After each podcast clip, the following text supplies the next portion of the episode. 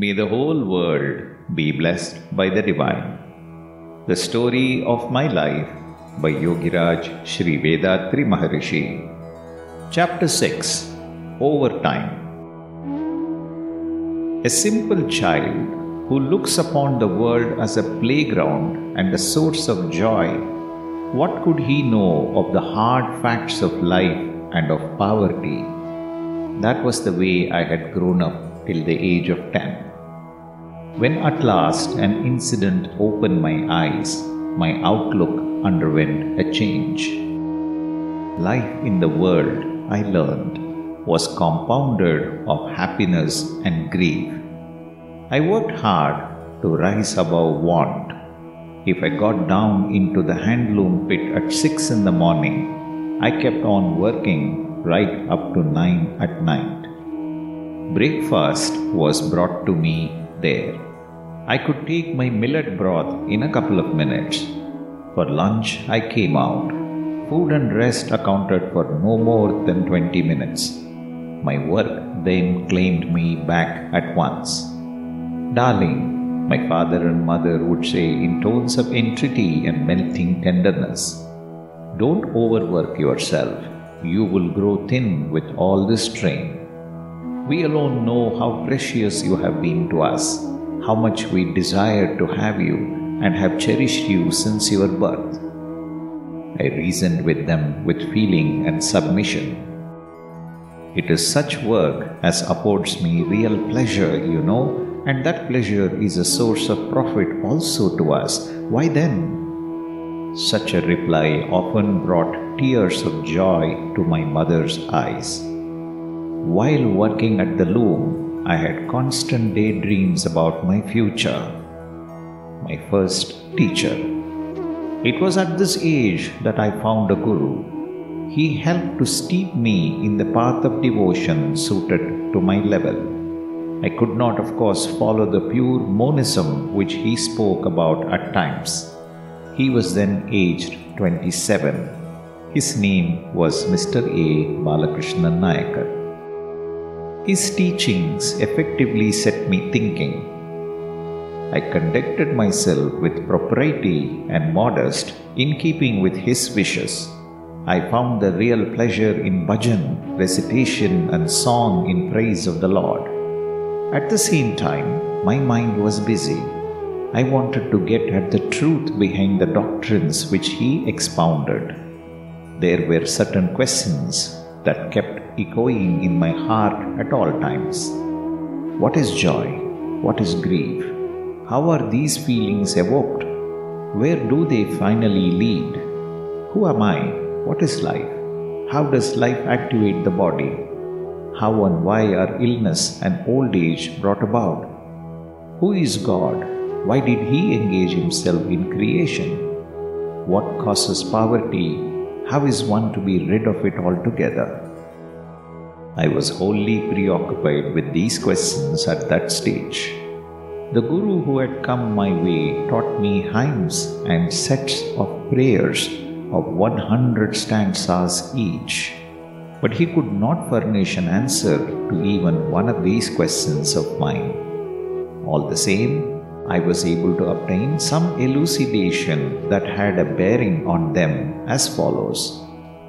To remove our imperfections, we should worship God.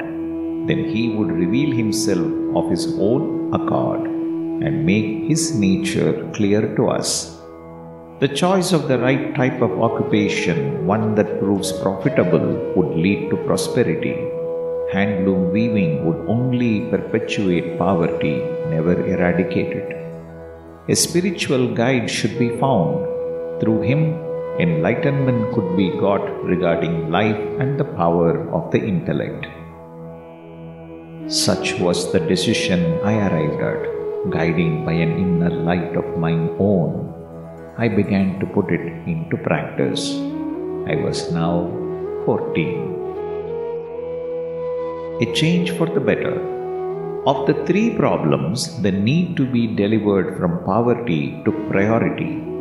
For success in that, some other profession should be followed.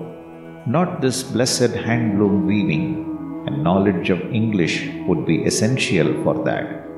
I approached a schoolmaster of Guduvanjeri with my mind made up this way and asked him if he would teach me English. He agreed on condition I paid him half a rupee a month for the coaching. There were other pupils there who were being similarly tutored by him for a fee. Who would find me half a rupee a month? That problem I solved. The thing was for me to have my lessons and at the same time without being a burden to my father. I was being paid quarter anna, 164th of a rupee, daily in the morning for the purchase of pancakes. If I did without breakfast, it would amount to seven and a half annas in 30 days. The balance of half anna could be obtained from my father. The fee would thus be easy to accumulate and to hand over. I decided on this course and then set to win my parents' consent. It did not prove so easy, for they were afraid I would be spoiled by bad company. On my part, I discontinued my pancake and curd at once. More than ten days passed. I had with me now a sum of three annas. In those days, a good sized pancake could be had for two pice, and it would prove adequate breakfast for a boy of my age. Smaller children could subsist on one of a smaller size, which cost one pie curd of the right consistency, as much as would fill a coconut shell, its price was one pie. This pancake curd combination was much to my liking. But far more to my liking was the drive to pick up some English and secure a job. Pancake and curd had to give way to that. I finished my breakfast of millet broth at seven I had asked to be allowed to pursue my studies. That permission was not forthcoming. But I had begun my hoarding of the required fee even on the first day. The amount had grown to three annas. I pleaded with my mother again. She did approve of my desire to learn. I had also to see to it that my work at the loom did not suffer now I got down into the loom pit at 5 a.m. and worked with a lamp at my side. The output tallied. My father's manipulation of the loom was rather old fashioned. I myself learned to do it through an improved method which enabled me to produce three times as much as he did. My parents could not forgive themselves for my exertions, which they considered undue.